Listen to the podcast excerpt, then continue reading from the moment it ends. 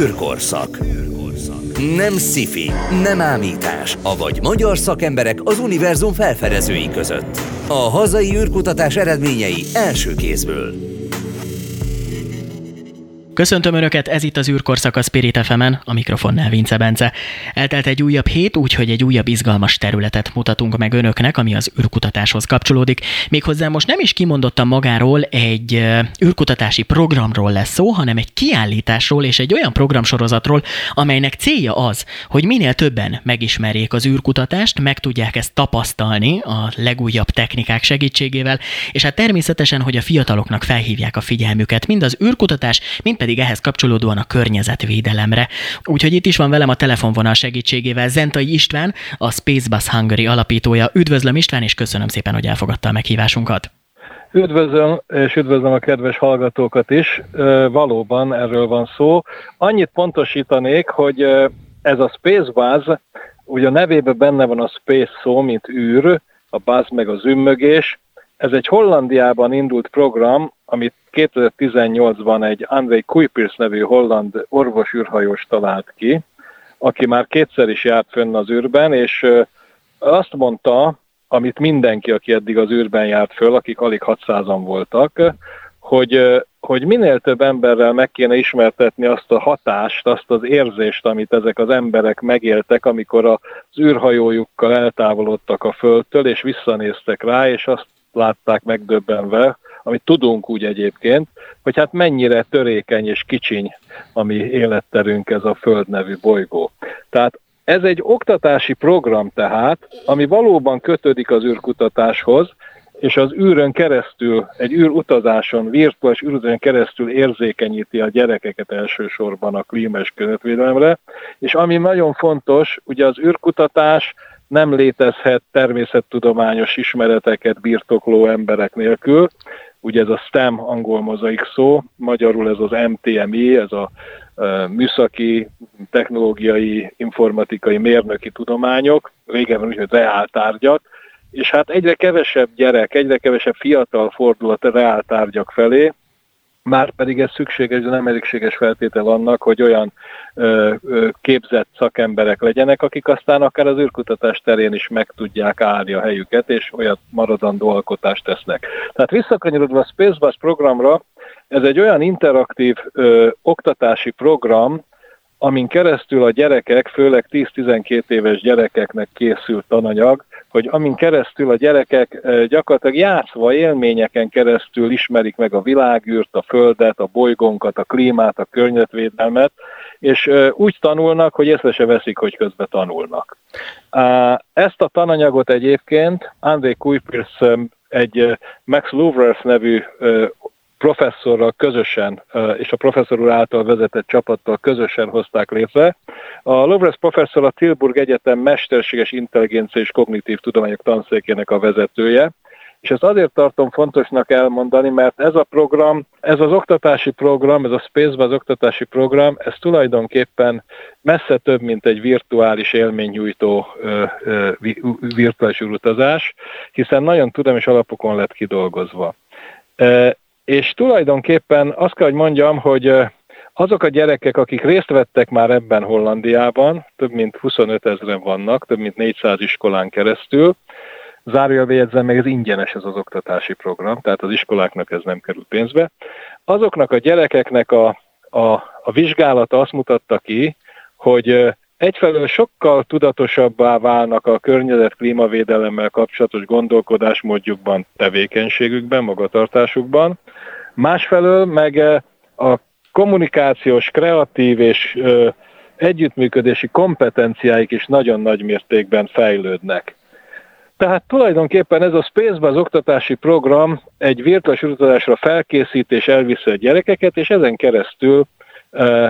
érzékenyít őket a klímavédelem fontosságára, és mutat nekik irányt, hogy mennyire fontosak a természettudományok, hiszen ezek nélkülözhetetlen tudást adnak ahhoz, hogy valakiből akár nem feltétlenül űrhajós, de akár milyen kutató, vagy mérnök, vagy űriparral foglalkozó szakember legyen. Már pedig az űripar napjainknak az egyik hype területe, nem tudunk úgy kinyitni szerintem egy médiát se, hogy ne az űrkutatásról, vagy valamilyen az űrkutatással közvetve közvetlenül összefüggő hírről olvassunk. Mik az eddigi visszajelzések a diákok oldaláról? Azért egy jó pár előadáson már részt vehettek a diákok, és jó pár előadáson túl vannak önök is. Mi a visszajelzésük? Valóban sikeres a program, és tényleg közelebb kerülnek mind az űrkutatáshoz, mind pedig a környezetvédelemhez azáltal? Uh, úgy erre azt tudom mondani, hogy Hollandiában ugye ez már megy 2018 óta, és ott egy ilyen 200 fős mintán kutatják ezeket az eredményeket, és a tapasztalatok egyértelműen azt mutatják, hogy igen, mindaz, amit most ön is felsorolt, ezek megvalósulnak. Ami nagyon érdekes és izgalmas, hogy hogy kerül ez ide Magyarországra? Hát úgy kerül ide Magyarországra, hogy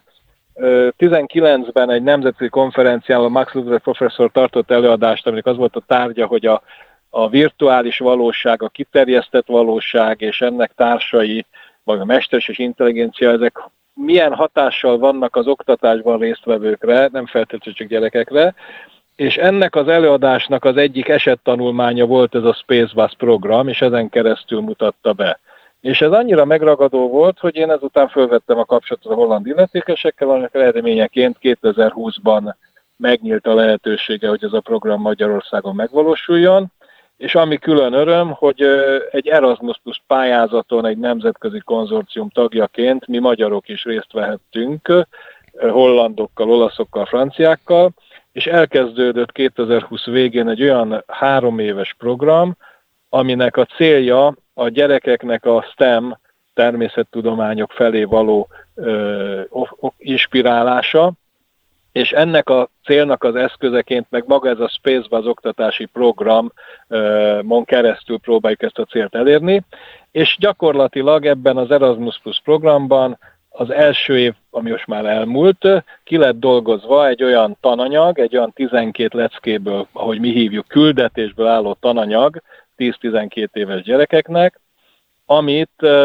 ami végigviszi őket azokon az ismereteken, amit az elején is említettem, tehát a naprendszert, a világűrt, a földbolygót, a klímát, a környezetvédelmet és egyéb élő és élettelen környezetünket bemutató ö, ö, tudást szednek föl a gyerekek, nagyon interaktív és nagyon kreatív módon. És ennek az oktatásnak a csúcspontja, hogy a hatodik lecke után Hollandiából az a hatalmas kamion, ami egy űrhajó, az megérkezik az iskolához,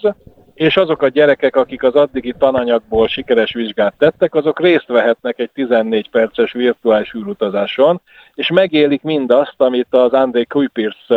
szeretne, hogy megéljenek, tehát az úgynevezett overview effektet, ami annak, aminek az a lényege, amit akkor meglátnak az emberek az űrből, hogy mennyire törékeny és érzékeny, védtelen a mi földbolygónk, és onnét föntől nem látszanak az országhatárok, nem látszanak háborúk, nem látszanak vallások, semmi nem látszik, onnét az látszik, hogy ott van egy kis kékes pötty a nagy világűrben, és van egy halvány vékony légköre, amiről mindannyian tudjuk, hogy ez a légkör az, ami minket véd és táplál, mert ha nem lenne, akkor az élet a Földön, ami nem olyan régóta alakult ki a 400 millió éve, akkor arra, arra az emberi életnek és az egyéb életnek nem nagyon lenne lehetősége. Ami viszont azért fontos, mert ennek a veszélyét rejti magában a klímaváltozás. Most nem mennék bele abba, hogy a klímaszkeptikusoknak van igaza, vagy a, vagy a nem a szkeptikusoknak, de egy tény, hogy változások vannak, és az is tény, hogy minél inkább föl kell hívni a, a, a, a leginkább a jövő generációnak a figyelmét ennek a fontosságára, és ebben nagyon jó eszköz az a VR űrutazás, ahol a gyerekek gyakorlatilag beülnek ebbe a hatalmas rakétába,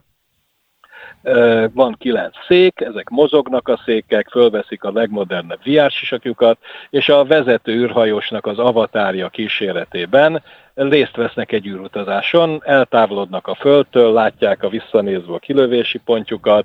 elhagyják a légkört, megtapasztalják a virtuális világban a súlytalanságot, megkerülik a holdat, megnéznek a hold sötét oldalán túlról egy földfelkeltét, kommunikálnak a nemzetközi űrállomással, az űrutazás során a, az avatárja a parancsnoknak megmutatja nekik, hogy hogy olvadnak a gletszerek, hogy hogy sivatagosodnak el területek, hogy hogy pusztulnak el esőerdők, hogy mi a túlhalászatnak a jelenség és a problémája.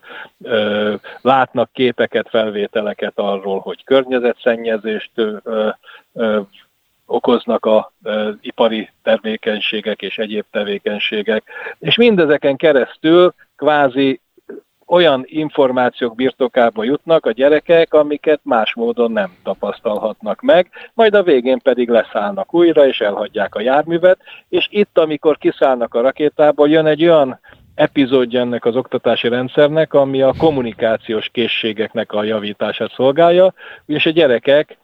interjúkat adnak a, arról, hogy ők mit tapasztaltak, mint az igazi nagy űrhajósok. Ön magától értetődő ezt a két területet összekapcsolni már, mint az űrutazást és a környezetvédelmet? Abszolút, abszolút, mert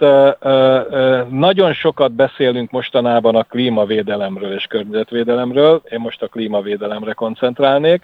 hiszen itt vannak a különböző jelentések, de én azt gondolom, hogy nem ijeszgetni kell az embereket, hogy mi fog történni, meg hogy fog történni, hanem be kell mutatni reálisan a lehetőségeket, be a, a tényeket. Márpedig annál reálisabban bemutatni a Földnek a törékenységét, hogy ezt az űrből megnézhetjük, ennél, ennél plastikusabban, ennél realisztikusabban ezt nem lehet bemutatni, hogy ez a bolygó, amin mi élünk, ez tulajdonképpen egy teljesen kis karácsonyfa törékenységű gömböcske a, a világűrben, és sokkal jobban kellene rá vigyázni, mint amennyire vigyázunk. Ugye van is egy olyan mondás, hogy mi mindannyian űrhajósok vagyunk a Föld nevű bolygón, mert ha belegondolunk, akkor egy űrhajó, ami személyzvetes alkalmas, annak az összes jellemzőjével rendelkezik a Föld, a bolygónk. Tehát ha most elfogadjuk ezt az állítást, hogy minden űrhajósok vagyunk, akkor felteszem azt a kérdést, hogy mennyire vigyázunk a saját űrhajónkra. Tehát ha van egy autója valakinek, akkor azt ő karbantartja, pakolásza, nem szemetel benne, stb. stb. Hát ugyanezt mennyire tesszük meg a Földdel, a bolygónkkal, ami a közös űrhajónk, hogy úgy mondjam. Tehát a válaszom, ha röviden szerettem volna válaszolni a kérdésre, hogy nagyon is összekapcsolható ez a két dolog, mert az űrből a Földet megnézve egész más aspektusban éljük meg mindazt, amit egyébként, ha képes könyveket nézünk, vagy fotókat, vagy filmeket, ragyogó filmek vannak. Elég csak Attenborough-nak a sorozatai gondolni, vagy egyéb filmekre. Ezek mind-mind csodálatosak, de ez a, a Spacebass program egy teljesen új perspektívát mutat meg. Ugye mióta az emberiség él a Földön, nem volt olyan egyed, aki legalább egyszer ne nézett volna fel a csillagos égboltra, vagy egyszer a felhők játékát ne csodálta volna meg. Nem volt ilyen ember sem a múltban, sem most, sem a jövőben. Ugyanakkor viszont fordítva a világűrből alig 600 ember láthatta a Földet, amit ezzel a programmal gyakorlatilag a gyerekek is, és nem csak a gyerekek is megtapasztalnak. Itt ezt azért mondom, ezt az utolsó gondolatot, mert mármint ebbe a témakörben, mert ezt a Spacebus programot holland barátaink bemutatták 2019-ben az Egyesült Államok Houstonban, ahol a Nemzetközi Astronautikai Konferenciáját tartották az űrhajósoknak, és ott űrhajósok is belecsücsültek ebbe a járműbe, és az interneten fönn vannak azok a videók, ahol ők, akik talán a legkompetensebbek abban, hogy elmondják, hogy ez mennyire életszerű és mennyire jó, mondják el azt, hogy Hát igen, úgy érezték, mintha megint az űrben jártak volna, és hogy ezt minél több embernek meg kéne tapasztalnia, és egy iráni amerikai asztronauta egyenesen azt mondja, hogy a, a vezető politikai döntéshozóknak és gazdasági döntéshozóknak sem ártana részt venni egy ilyen virtuális űrutazáson, hogy szembesüljenek azzal, hogy mennyire törékeny és mennyire védelemre szorul a bolygó. Pontosabban nem a bolygó szorul védelemre, mert az megvan már 4 milliárd éve, hanem annak a életfeltételeket biztosító lehetőségeinek a védelme, hogyha azt akarjuk, hogy még az unokáink unokái is mondjuk úgy éljenek, mint mi. Azt már látjuk évek, sőt lassan már évtizedek óta, hogy, hogy mindenképpen a kiállításokon valamit javítani kell, hiszen az a bevett szokás, amit már nagyon régóta tapasztalhatunk, hogy van egy üres termünk, valamit kirakunk a falra, meg csinálunk térképeket, vagy valamiféle fajta bemutatókat, és ezáltal majd a fiatalok, vagy akár nem csak a fiatalok, hanem a felnőttek is érdeklődővé válnak az adott témával kapcsolatban. Ez a mai világban már annyira nem működik, és ugye mindenki megpróbál az internet, illetve a digitális megoldások által nyújtott lehetőségekhez nyúlni, és ezekkel a lehetőségekkel érve minél jobb kiállításokat, illetve előadásokat tartani. Mennyire kell ez, hogy, hogy felszínesítsük, felokosítsuk a kiállításokat, hogy ne csak a letisztult szobát lássuk, és a szoba négy sarkában pedig különböző kiállítási tárgyakat. Ez így van, tehát nagyon is, nagyon is igaz az összes mondás. Valóban ma már a, a, a kiállításokon, de nem csak a kiállításokon, az oktatásban, az orvostudományban, az építészetben, a lakberendezésben, a kereskedelemben a virtualitás, a virtuális valóság, a kiterjesztett valóság, a kevert valóság, ezek mind-mind más fogalmakat tartanak, de szerintem a műsoridő nem terjed ki arra, hogy ezekben részletesebben elmerüljünk, hogy melyiknek mi a jellemző és mik a különbözőségek. De ezek az eszközök ma már a kétköznapok részei. És ha most a kiállítás alatt mondjuk például egy bemutatótermet gondolunk, ahol mondjuk ruhákat lehet venni, ott is a virtuális valósággal fel tudsz öltözni, ki tudod próbálni, vagy milyen legyen a csempéd, vagy milyen legyen az autót színe, vagy ha egy kiállításról beszélünk, hála Istennek ma már egyre több olyan kiállítás szervező van, ahol a virtuális valóság, mert az interaktivitást is bevezetik, tehát ezek a legizgalmasabb dolgok, amikor a virtuális valóságon, a kitérszett valóságon keresztül még interaktivitás is be van építve a, az adott témába, tematikába, mert ezzel lehet a látogatót a leginkább bevonni abba az ismeretszerzésben, amit át kívánunk neki adni. Tehát én azt gondolom, hogy a jövő kiállító termei egyre inkább a virtualitás felé fognak menni, a virtuális világ felé mondnak menni, és itt, itt egy dolgot hagyj jegyezzek meg. Mint mindenből a túlzott mértéktelen fogyasztás az egészségtelen. Ez a virtuális világ, a virtuális szemüveg, a kitérzett valóságon keresztül néző eszközeink, ezek valamilyen szinten hogy fogalmazzak, hogy nagyon világos legyen és ne legyen félreérthető, ezek nem természetes megoldások. Tehát ezekből nem szabad túlzottan sokat fogyasztani, mert az nem egészséges. Nem véletlenül 14 perces ez a VR film, ami a Spacebus programban is van, mert ez még az a határ, ami, ami nem ö, okoz olyan ö, problémákat a, a nézőnek, amit okozhat. Tehát mint ahogy az alkoholból is mértékletesen azért lehet fogyasztani, én azt gondolom, hogy ezeket a virtuális valóság megoldásokat is csak nagyon mértékkel fogyasszák a kedves hallgatók, mert mint mindenből a túlzott fogyasztás az nem biztos, hogy jó. És végül, de nem utolsó sorban, hogyan lehet jelentkezni magába a programba? Itt az iskoláknak kell beadni egy jelentkezést, vagy jelezni az igényt, hogy lennének olyan diákok, akik szeretnének ebben részt venni, akár a szülők foghatnak össze, vagy mondjuk maguk a diákok is megkereshetik önöket, hogy mondjuk egy osztály vagy egy csoport szeretne részt venni a programban. Hollandiában ez úgy működik, és nekünk ez a célunk, hogy ez itt Magyarországon is így működjön, hogy megvannak a tárgyi, anyagi és humán erőforrásai egy ilyen programnak, és bejelentkezik egy iskola, hogy én ebben részt szeretnék kapni, venni, megkapja a tananyagot, a tananyag áll egy, is, egy munkafüzetből, amit a gyerekek kapnak meg, ebben van ez a 12 lecke, amiről már szó volt